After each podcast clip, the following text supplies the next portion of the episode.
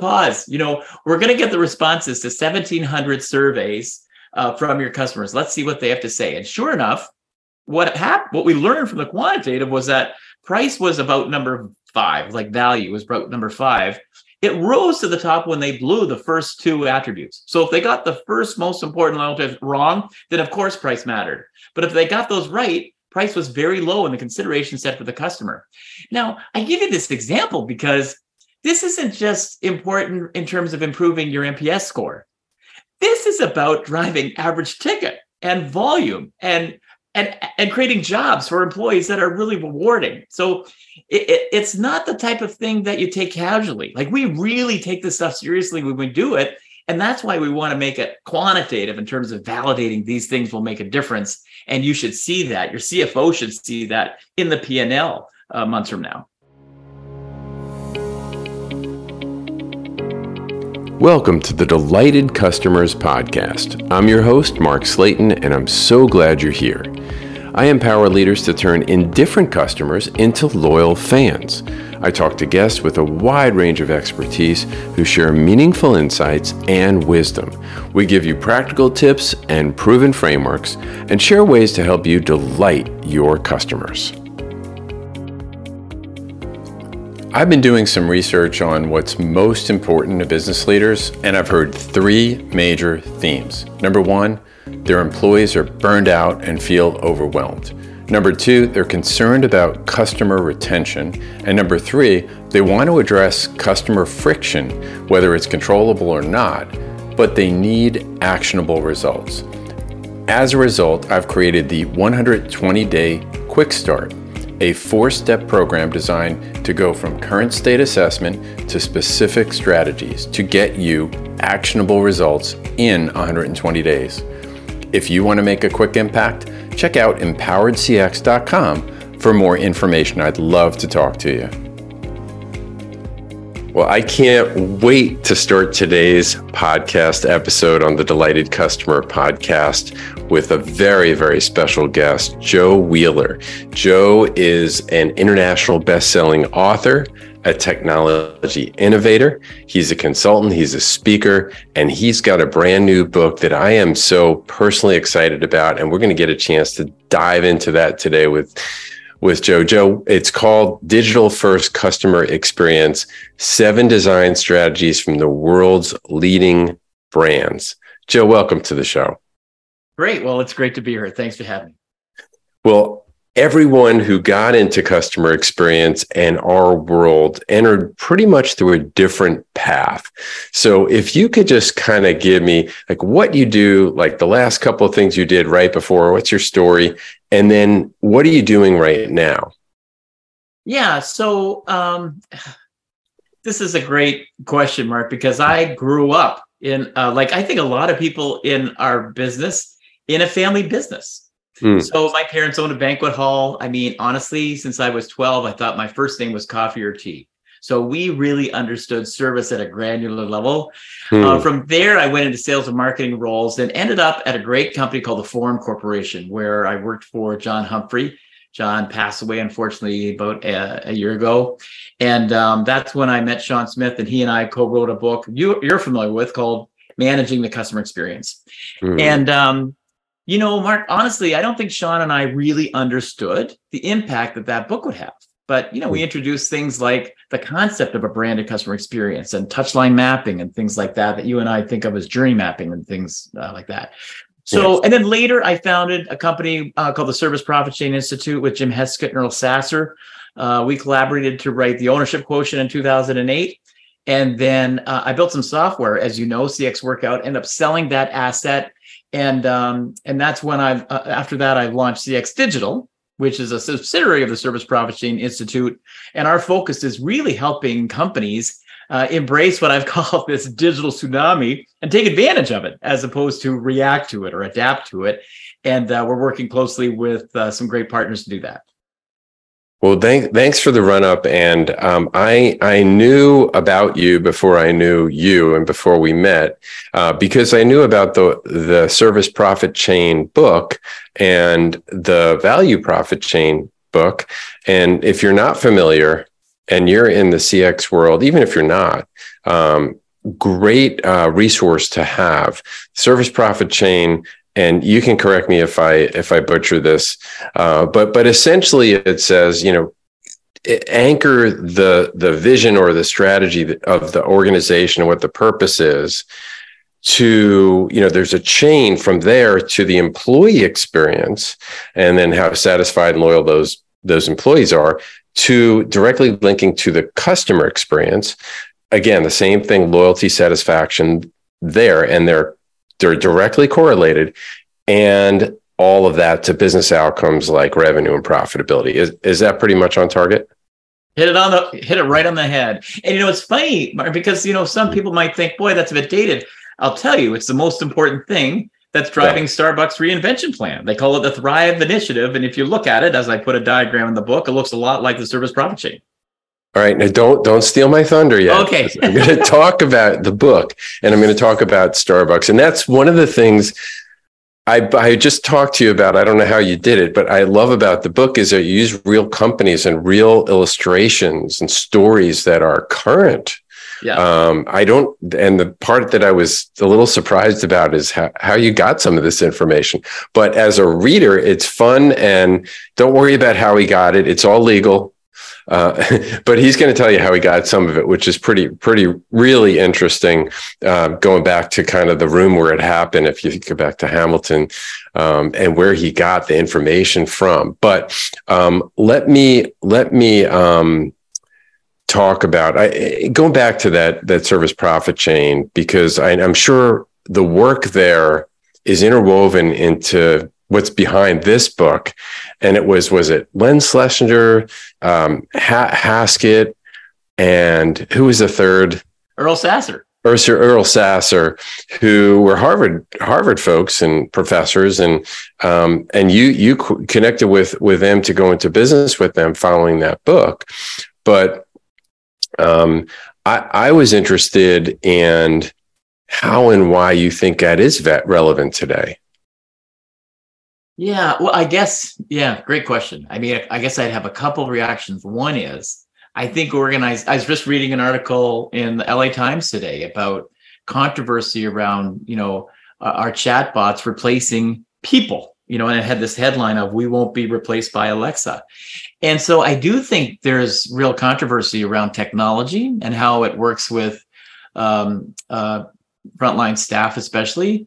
But you know, the case studies in our book, you know, one thing that really runs across all of them is how committed even the most technology focused people or companies, I should say, Mark, are wildly committed to human centered design.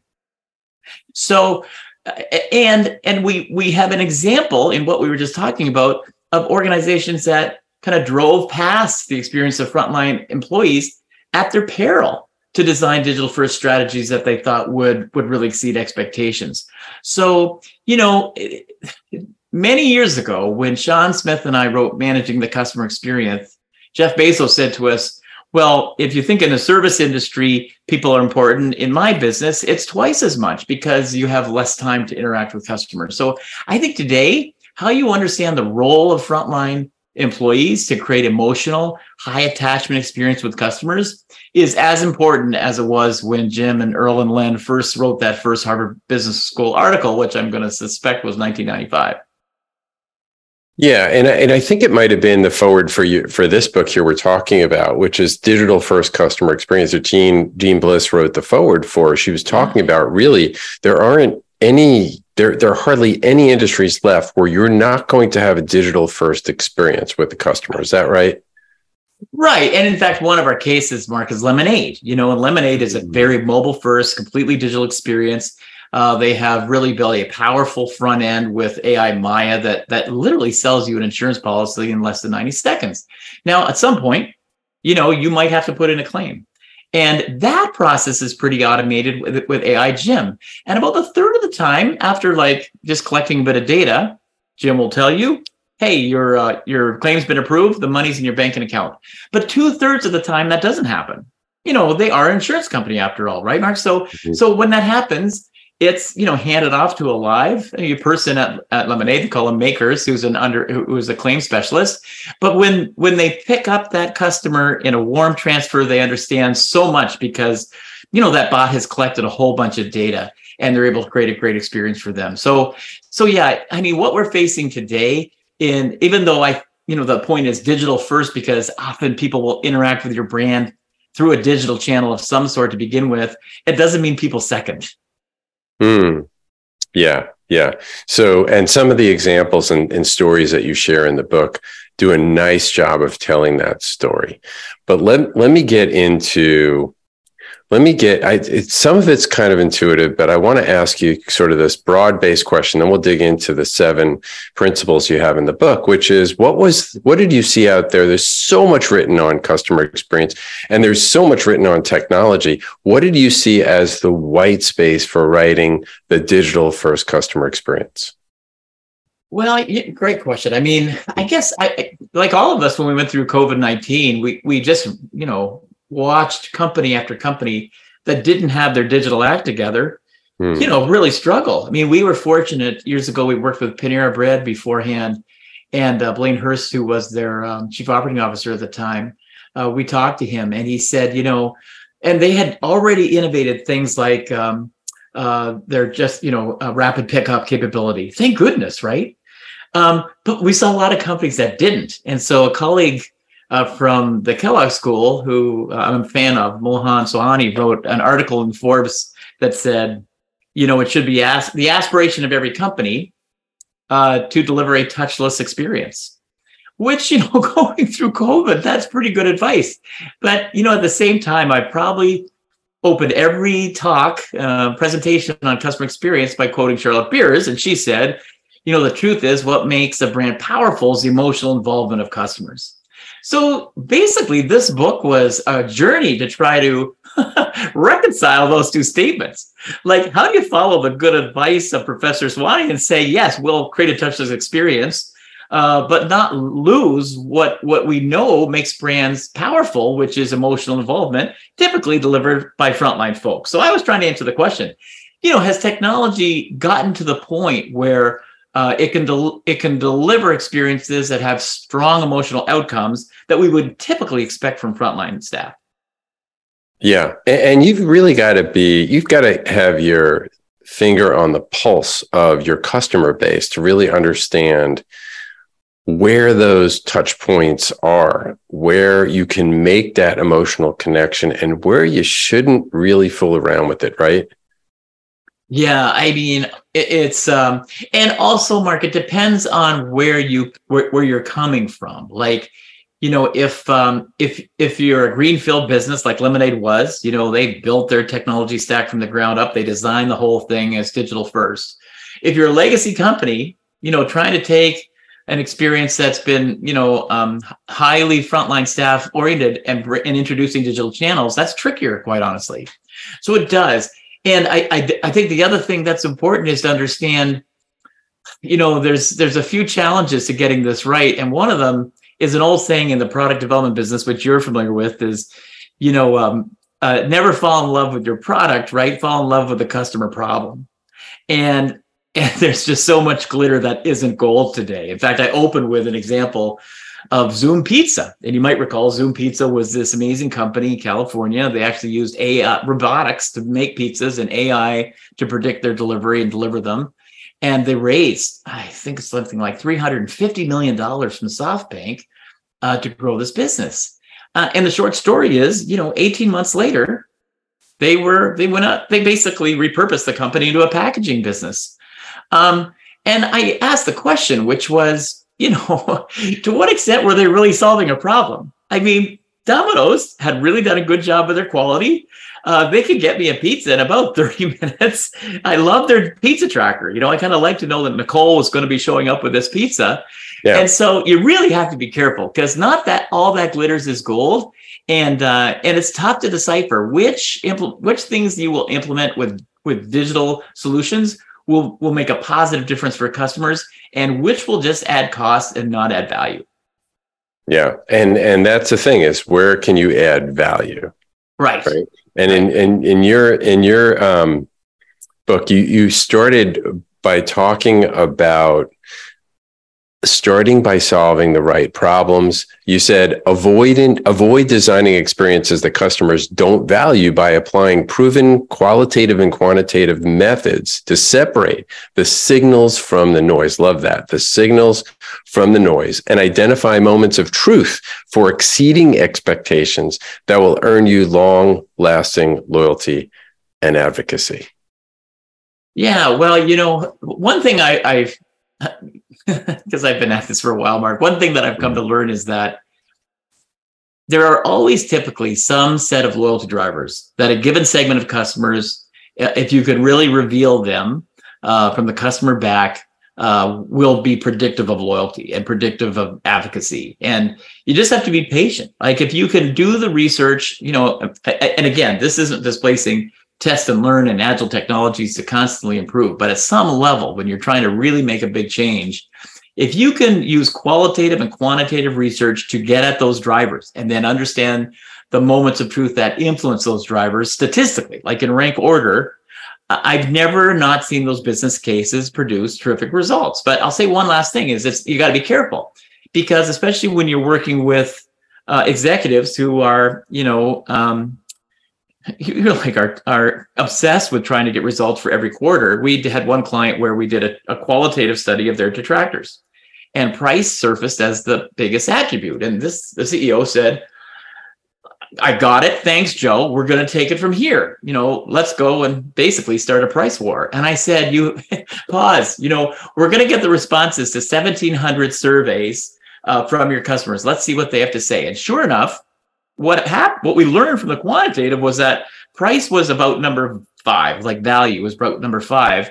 It rose to the top when they blew the first two attributes. So if they got the first mm. most important loyalty wrong, then of course price mattered. But if mm-hmm. they got those right, price was very low in the consideration set for the customer. Now, I give you this example because this isn't just important in terms of improving your NPS score. This is about driving average ticket and volume and mm. and and creating jobs for employees that are really mm. rewarding so it, it, it's not the type of thing that you take casually like we really take this stuff seriously when we do it and that's why we want to make it quantitative in terms of validating these things will make a difference and you should see that your cfo should see that in the p&l uh, months from now you know, I just want to affirm what you just said um, by sharing a, a, story inside the bank that that I work. We had just um, that I work for. We had just set up our VOC platform, and the head of treasury management was interested in us helping helping do a, a study, and the study was onboarding. Um, so if you, if you know how banking works, it, this is not the lending part of the customer relationship. This is all the other stuff that they they buy, like uh, payroll, ACH, ACH, wire management, something called positive pay to take care of security related issues, fraud, and, and a whole host of other services, including including their online their online banking relationship. His issue was that he had heard from some customers some complaints and also employees about the amount of documentation on for new new clients for onboarding and he's like, Mark, I want you to go get the data so that we can get the support we need from the C suite to automate, simplify, et cetera. And we did the research. And basically, what we found was yeah, there's a lot of friction and we expect it. We expect it, and it's not a big deal because it only happens once. We understand you need to collect all that information. It stinks, but it, from, from our standpoint, it was not worth pulling on that lever. Does that make sense? Yeah, and, you know there are things in mm-hmm. experience sometimes you can't avoid. Like uh, when I uh, Dick Chase, Richard Chase from USC had a great principle called "Get the bad news over early." Like if mm. there are things in experience because of regulatory reasons, you simply can't take it out. Just yeah. get it over early and move on. You know, don't let it be the last thing in the experience. Yeah, exactly. So I love that. Like focus the signals from the noise right spend the time figuring out and what are those drivers as you as you said so you talk about the new three c's as convergence competition and culture. And I'd like you to drill down on that. But before you do, let me just introduce the seven design strategies in the book, okay? Because they're all fantastic, and you'll want to go and and take a look at this um, on your own. We're gonna we're gonna di- dive into at least one of them, the Starbucks story, but they are um, achieve emotional peak across channels, finishing strong. Two, create a personalization flywheel to grow customer engagement. Three, strengthen customer commitment by providing choice and control. Four, foster ownership through customer community and co creation. Five, inspire rituals that create shared meaning. And I'll and I put in parentheses versus habits. um, and then seven, empower customers through immersive experiences. Um, link link digital assets to leverage value over cost right so those are the seven but before we get to those you open early on in the book when you talk about the three c's convergence competition and culture. T- tell us more about those.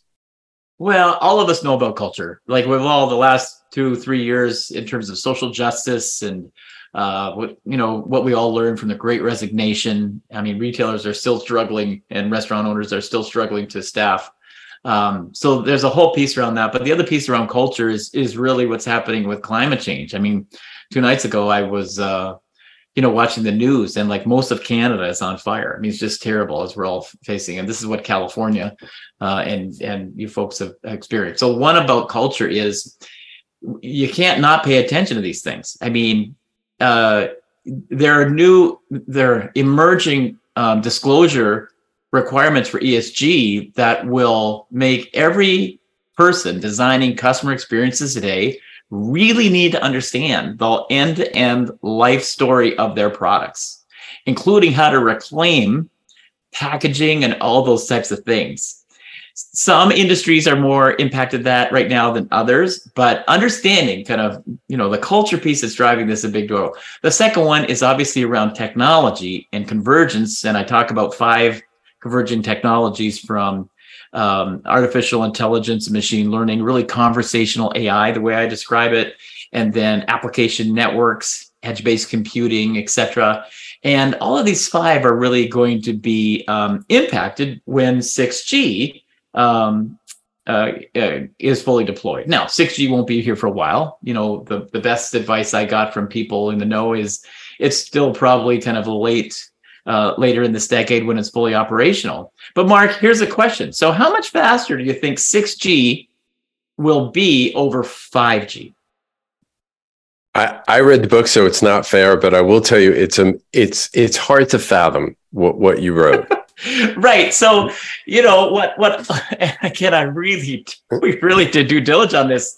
Is 6G when it's fully operational will be like 30 to 50 times fast. Let's say it's 30 times faster than 5G. I mean, think about what that means for how you would design experiences in the future. So that's not happening tomorrow as we all watch, you know, the hourglass timers turn as we download videos and things like that. But it is coming. And mm. and when it comes, because what makes 6G more challenging than not more challenging, but different than 5 5G is there's just changes that have to happen at the network level that that'll mm. take a while. Um, but they're testing it. AT&T is testing it. That's public knowledge in Austin right now. And um, for all your listeners who are interested in learning more about this, Mark, I will sh- I will send you an article that anyone who cares about this topic should read about the future of 6G and what it means for lots of different things. Um, and then the last thing is competition. And, and I'll just briefly say the thing that to me is most interesting about competition, and it's featured in that seventh design strategy about Amazon called Link Digital Assets to Leverage Value Over Cost. I learned a lot from Dave Rogers, uh, who wrote the digital um, uh, uh, uh, transformation playbook. He has a new book coming out called The Roadmap. And um, what he taught me was how important it is to start to compete on both a value proposition, but also a value network that makes it hard to imitate. And his his example, one we can all relate to, is Netflix. And what made Netflix outperform Blockbuster at the end of the day wasn't just the value proposition, because Blockbuster actually tried to replicate it, as you know, was that they had invested and built a network that just could not be copied. And so I use Amazon as a case study for this because, you know, there's very few companies with the ecosystem that Amazon has. but also when you look at how they link digital assets and data uh, to create a value proposition and a value network that will be very tough to imitate by any competitor. That's something that any one of your listeners that are working on designing customer experiences might want to pay attention to because you don't have to be Amazon to figure this out. You know, we all have data, and uh, there is a way to link your digital assets uh, in a way that can make a pretty compelling uh, story competitively. Well, um, th- thanks for going over the three C's. I think it's fascinating, and and what, when you dive into the six G uh, thing, it's kind of mind blowing to think about what's what's coming and all the things that need to change in between now and then, but how it could affect it really it's going to affect everybody. Yeah, I mean, uh, an executive from VMware I quoted in the book said, you know, I mean, technology will become like air. Like, what's the impact to society? It's it's way bigger than you and I, right? yeah, um, you know, and and so so let let's pick. If it's okay, I want to pick a couple of these to to drill down on. Um, the the one that kind of grabs my attention here is the second design strategy, which is create personal create a personal personalization flywheel to grow customer engagement. Say more about what you mean there. Well, you know, Mark, when we looked at because personalization is, you know, it's not a new idea. Most brands are personalizing to some degree. You can't log on to um, your favorite website or or store and not have it make a recommendation, you know. Mm-hmm. And I, I, guess the question became like, what's next in personalization? And so when we looked at companies who are kind of well known for this, like the Netflixes of the world, the one that just stood out, like just head and shoulders, was Spotify. And Spotify to me is hmm. really remarkable because um, what they think about personalization is different than than lots of other companies in that they see it as more about relevance. Like like their head of R&D says, you know, our, our focus, you know, of course they're going to recommend your favorites, right? So if I'm a you know, if I'm a, a, a, big Frank Sinatra fan, of course I might get a Tony Bennett recommendation, but they're also going to push me a bit. They're going to like understand, like their their machine learning is designed to, to, to study your behavior. They build what they call a data double of every customer, of every listener, I should say, and uh, and from that data double, they use you know um, neural nets and like large machine learning uh, capabilities to suggest things that might push me a little bit in a positive mm. way. Because their goal is to create what they call a healthy content diet. Now, that makes a lot of uh, sense for Spotify mm. because their goal isn't just on the music front. You know, they talked about their audio strategy. And so they've introduced podcasts, obviously. In fact, they now distribute, they're the largest podcast distributor in the world um, and of audiobooks. So, I mean, think about this you can have a single customer interface to a half billion listeners. And with the same front end on my mobile phone, I could um, download Joe Wheeler's audiobook. I can listen to Fred Reichheld's podcast, and I could play this podcast. This podcast, sorry, this podcast. But you know, to me, that's remarkable. Same front end. I don't have to learn something different, but the back ends are all quite different. They call it the yeah. Spotify machine.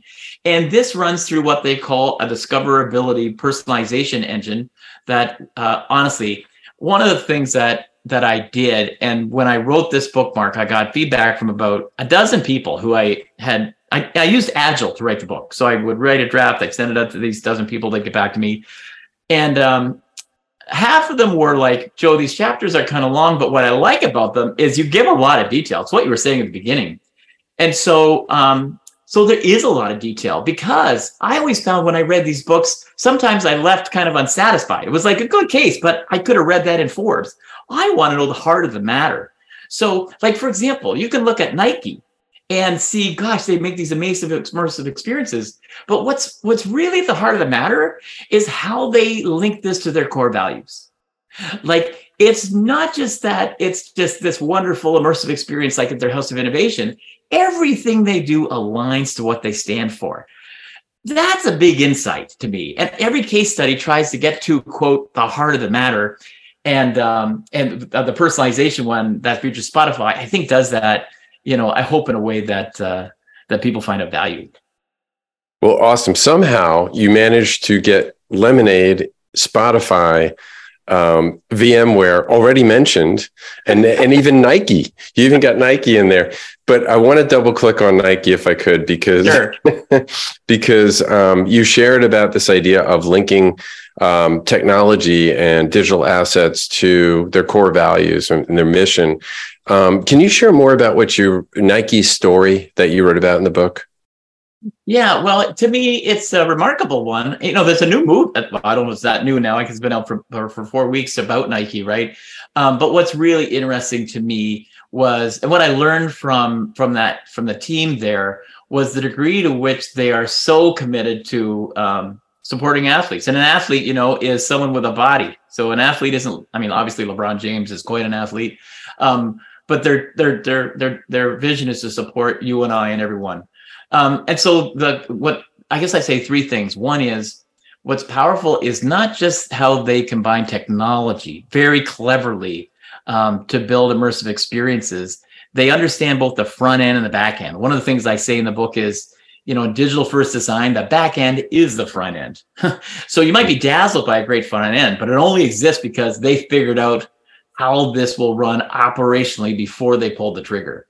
Mm. secondly, your experience at a Nike House of Innovation in New York, once you kind of um, scan your uh, mobile device, Mark, will be different than mine. So think about that. When was the last time you went through a retail experience that was uh, cur- curated for you automatically from any of the Nike mobile apps? To me, that's pretty remarkable. So one of the things they learned was people love mannequins. You know, they love to be mm. able to, to, but they get frustrated because they can't find the stuff. So you scan a mannequin at the House of Innovation, and up comes all the products that you see on it and then you can pick the ones you'd like to try on. And um, and basically you get an alert that says hey those will be waiting and you've been assigned to this um, change room. And uh, and here's when it'll be ready. And so to me this is pretty powerful technology right? But what's cool about it is that now once i get into the change room i can change it. If i love yoga i can have a yoga setting. Because why? They found out that their customers love taking selfies of themselves trying on nike stuff and so they wanted to give them backgrounds that are relevant to them.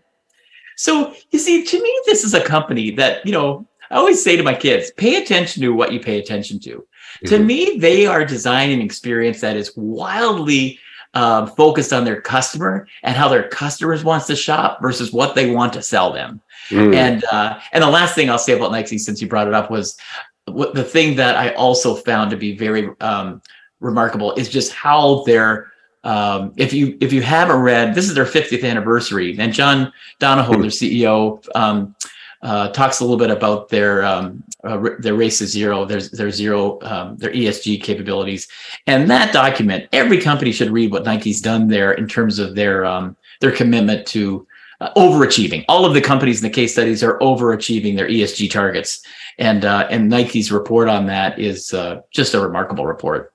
Hmm and really fascinating way to think about the experience and wowing customers and uh, taking snapshots. I, I, don't take snapshots of myself uh, trying on sneakers. I try to be as not non-discriminate as possible doing that, but um, but it makes a lot of sense that people do imagine themselves, and I, I could just see that you know creating an emotional connection with their customers. Well, and you know they're very uh, co-creation matters a lot. So mm. you know mm-hmm. they're they, they've entered the world of the metaverse and the NFTs. They um, I I just wrote about this in a, a, LinkedIn article or a LinkedIn blog about it. But but at the same time, you know they use technology in a way that's of high value to customers. So one of the things mm. that it's hard to do is get a great fit. Well, they've created the Nike uh, a Nike app that basically you, you, stand with your socks on, you take a picture of your feet, and it takes a it actually creates a, a better uh, shoe size for you than the old traditional way. And then when you shop online, it's only giving you examples of sizes that would fit you that are in stock. So clever things like that. But I mean, honestly, this combination of technology, personalization, and brand alignment, there's not too many companies that you would find do a better job of that than Nike. Mm. Great story. Great story. All right, let's land the plane talking about Starbucks and what's going on. Largely, um, largely around the employee experience that's impacting the customer experience. So tell, um, and that one particular, that particular one, I think hits on inspire rituals that create shared meaning. And and I say I my own notes there versus habits because you delineate the two in the book. Talk about the Starbucks. What's going on there? How yeah, they were in they were in a bit of trouble there for a while there. So to tell that story, that dra- dramatic story, and what's going on now, what what Howard Schultz is doing. Well, you know, as everyone knows, Howard came back in the, in the business several months ago um, to launch what they call their reinvention plan. And uh, Starbucks, like lots of you know other companies, are suffering from this as well in terms of uh, unanticipating the kind of demand uh, digital first strategies would have on frontline employees. So, you know, what the company went through post um, COVID is people coming back into stores, you know, kind of like crazy.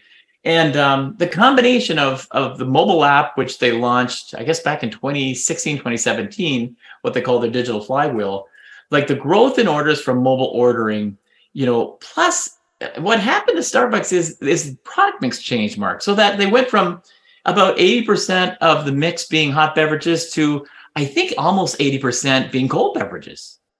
Now, anyone who's been to a Starbucks knows that the cappuccino machine is right front and center.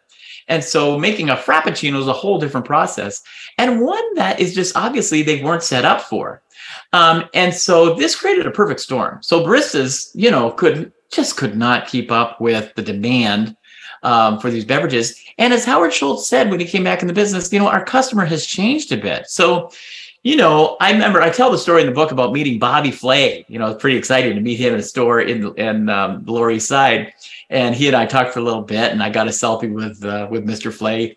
And I would sit there, like I'm sure you have too, Mark. You know, to be able to just work on a presentation or meet but you know customers were also coming in for rapid pickup and things like that so so now what starbucks has done is they've hired a new ceo um, and they're and they basically launched what they call their thrive initiative a billion dollars spent in terms of improving the employee experience.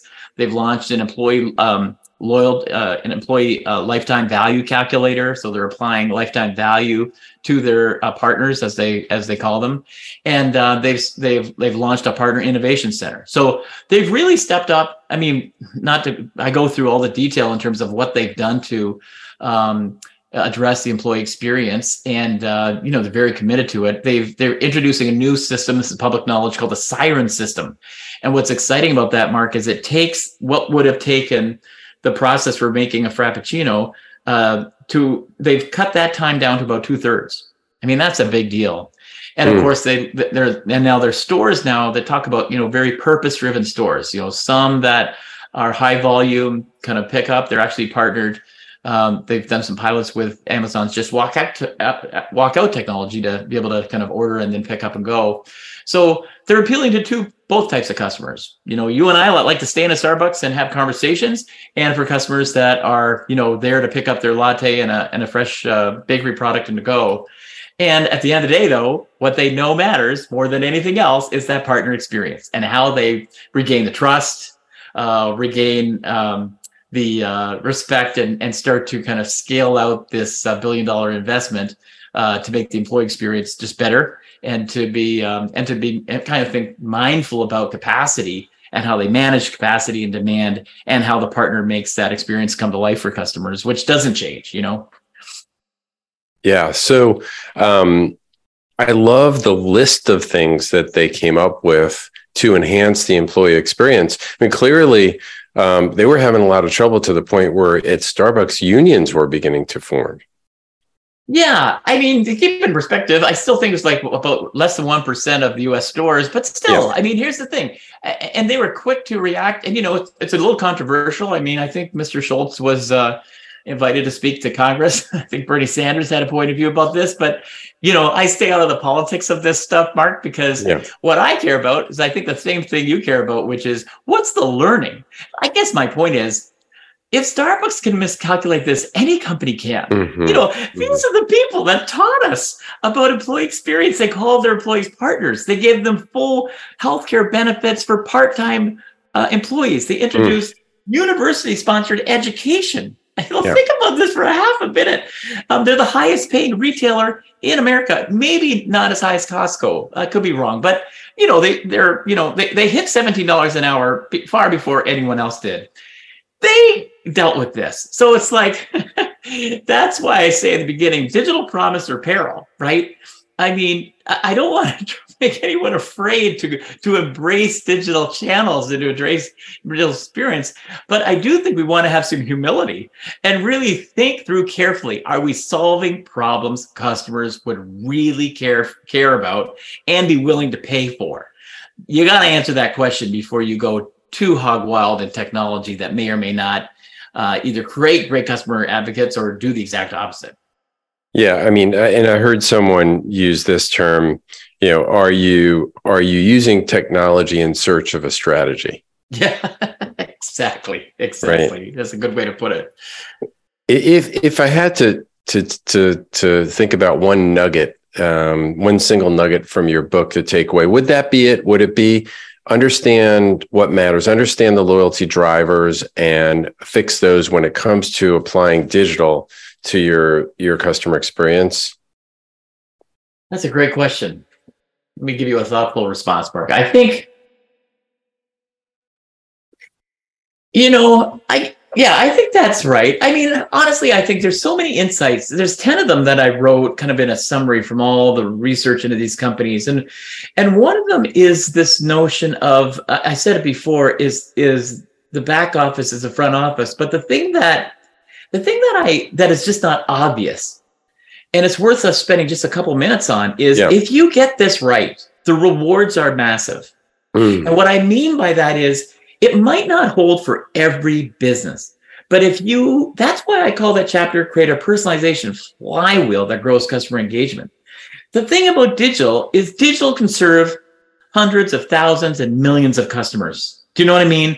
Mm. Like it's a way to scale an experience you know, beyond what you can imagine. And if you can figure this out in a way that it creates a flywheel, so the flywheel at Lemonade, the flywheel at Amazon, the flywheel at Nike, the flywheel at all these companies is possible because they understand how to apply digital design strategies that produce that type of highly scalable, highly repeatable experience.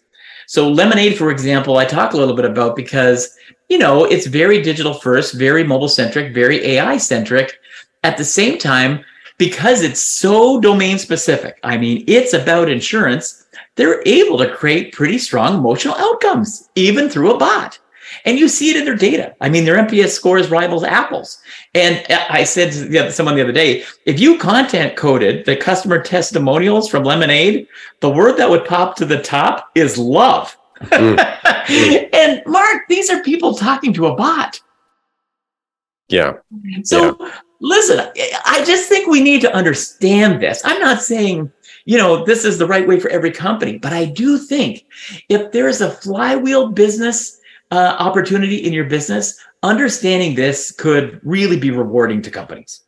Yeah. Yeah. I look, I know that you are friends with, and I saw the testimonial in the front of your book from Joe Pine, who wrote, you know, this idea of mass customization. And he's come out with this new term called customering, meaning there are no more markets, there are no more market segments, there are unique customers. And really, it, it speaks to what you're talking about here, which is the experience is very individualized. And if you can scale it and still make it personal, um, and, you know, n- not just personal, but how can you see here's here's the thing i'm gonna i'm gonna pull this out and, and, and as a gem from you right not just personalize it but make it an emotional connection for the customer right. right. you know which nike does when when someone's taking a photograph of themselves trying on shoes when the background changes and they can make believe they're on a basketball court or a volleyball court or pickleball court nowadays um, right and and and starbucks can do it with um, using technology for the pickup part of it and even building out stores that are just pickup pickup stores there, there's no seating in them yeah you know because that's all that customer that's a wow for that customer if i can just get in get out get what i need Right. And so emotional outcomes like, you know, delight and empathy and things like that can be delivered by both people and technology. And the trick is how do you land on the right mix? What I tried to do with this book was help you mm. think through how would you assemble the mix of human, digital, and logistical um, interactions that would really meet the customer in their hour of need, uh, exceed expectations on those loyalty drivers you know drive your business case and can be scaled in a way that you can scale uh, economically. And um, that's it's just how we do this design work in 2023 is just very different than how we did it even five years ago because of that. All right. Well, absolutely fascinating. Uh, love the conversation. Uh, it, you must buy the book, even if you're not a CX professional. you you must get the book. Let me just say the name of it again. Digital First Customer Experience is is the name of the book. And if we're gonna we're gonna end with this question, which is a little bit more speaking of personal, a little more personal in nature, which is what advice? And I ask all my guests this: What advice would you give your 20 year old self? Yeah, I, so this is a great question. I would say, um, you know, someone someone. I, I always say this to my kids: pay attention to what you pay attention to. So I think I think just being incredibly conscious and self-aware of what your motivations are, what your goals are, um, really matters. And at 20 years of age, you're still trying to you know figure out what that looks like. But there are clues if you pay attention. And I was asked this by someone else that interview I did this, what's just the what's the most important attribute for a leader? And my answer was the same, which is basically self-awareness, quite honestly. Because mm. I think with self-awareness comes a whole lot of other good attributes, like being empathic, uh, like understanding you don't know all the answers. And in fact, people, especially closest to the customer, will give you great advice on, on what they really care about. So I would just say be conscious, be uh, pay attention to the things that that that you seem to pay attention to, and uh, you probably won't go wrong. Excellent. Excellent. Well, thank you so much. If listeners would would like to connect with you some way, what's the best way for them to get in touch? Oh, well, they can visit the website, cxdigital.ai. That's probably the easiest way. And uh, and just send an email or or or uh, pop me back a phone number. Happy to chat. Okay. And if someone's interested in you as a speaker for an event they have, you'd be available to do that. Yeah. In fact, there's a separate website for that, but they can reach us from the cxdigital.ai website too, Mark. Okay. And you are on LinkedIn. I am on LinkedIn a little bit too much these days, I think. All right. Well, thank you so much. Thanks for your contribution to our profession with this fantastic work of yours that I know took a while to put together. Well, can I share with you the stupidest question you can ask someone in Seattle? Pl- please do. Is there a Starbucks near here? yeah, I know there's one on Pike's Place. I know that. I, I think I asked that asked that once when I was there, and the person said, "You're standing in one." Thanks, Mark. Great to chat with you. Th- thank you so so much, Joe. Thanks for listening to the Delighted Customers podcast. I'd like to ask you a favor. If you have enjoyed this episode or any of my other ones, hit subscribe or follow. I've got a lot of other great guests that are coming up and a lot of other great content, and I don't want you to miss anything. You can find any links or references on the show in the show notes, and you can find those on my website at empoweredcx.com.